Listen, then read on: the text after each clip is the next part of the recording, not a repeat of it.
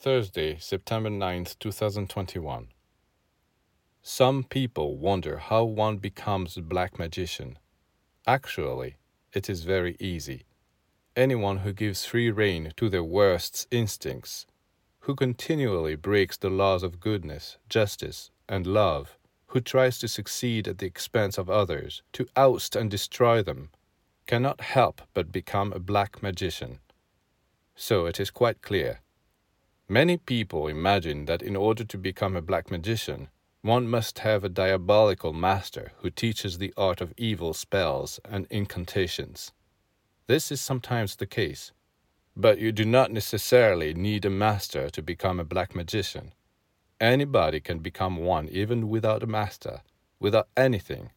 It is enough to let oneself be guided by one's lower nature. Similarly, if someone thinks only of helping and enlightening others, they are on their way to becoming a white magician, even if they have no master to teach them.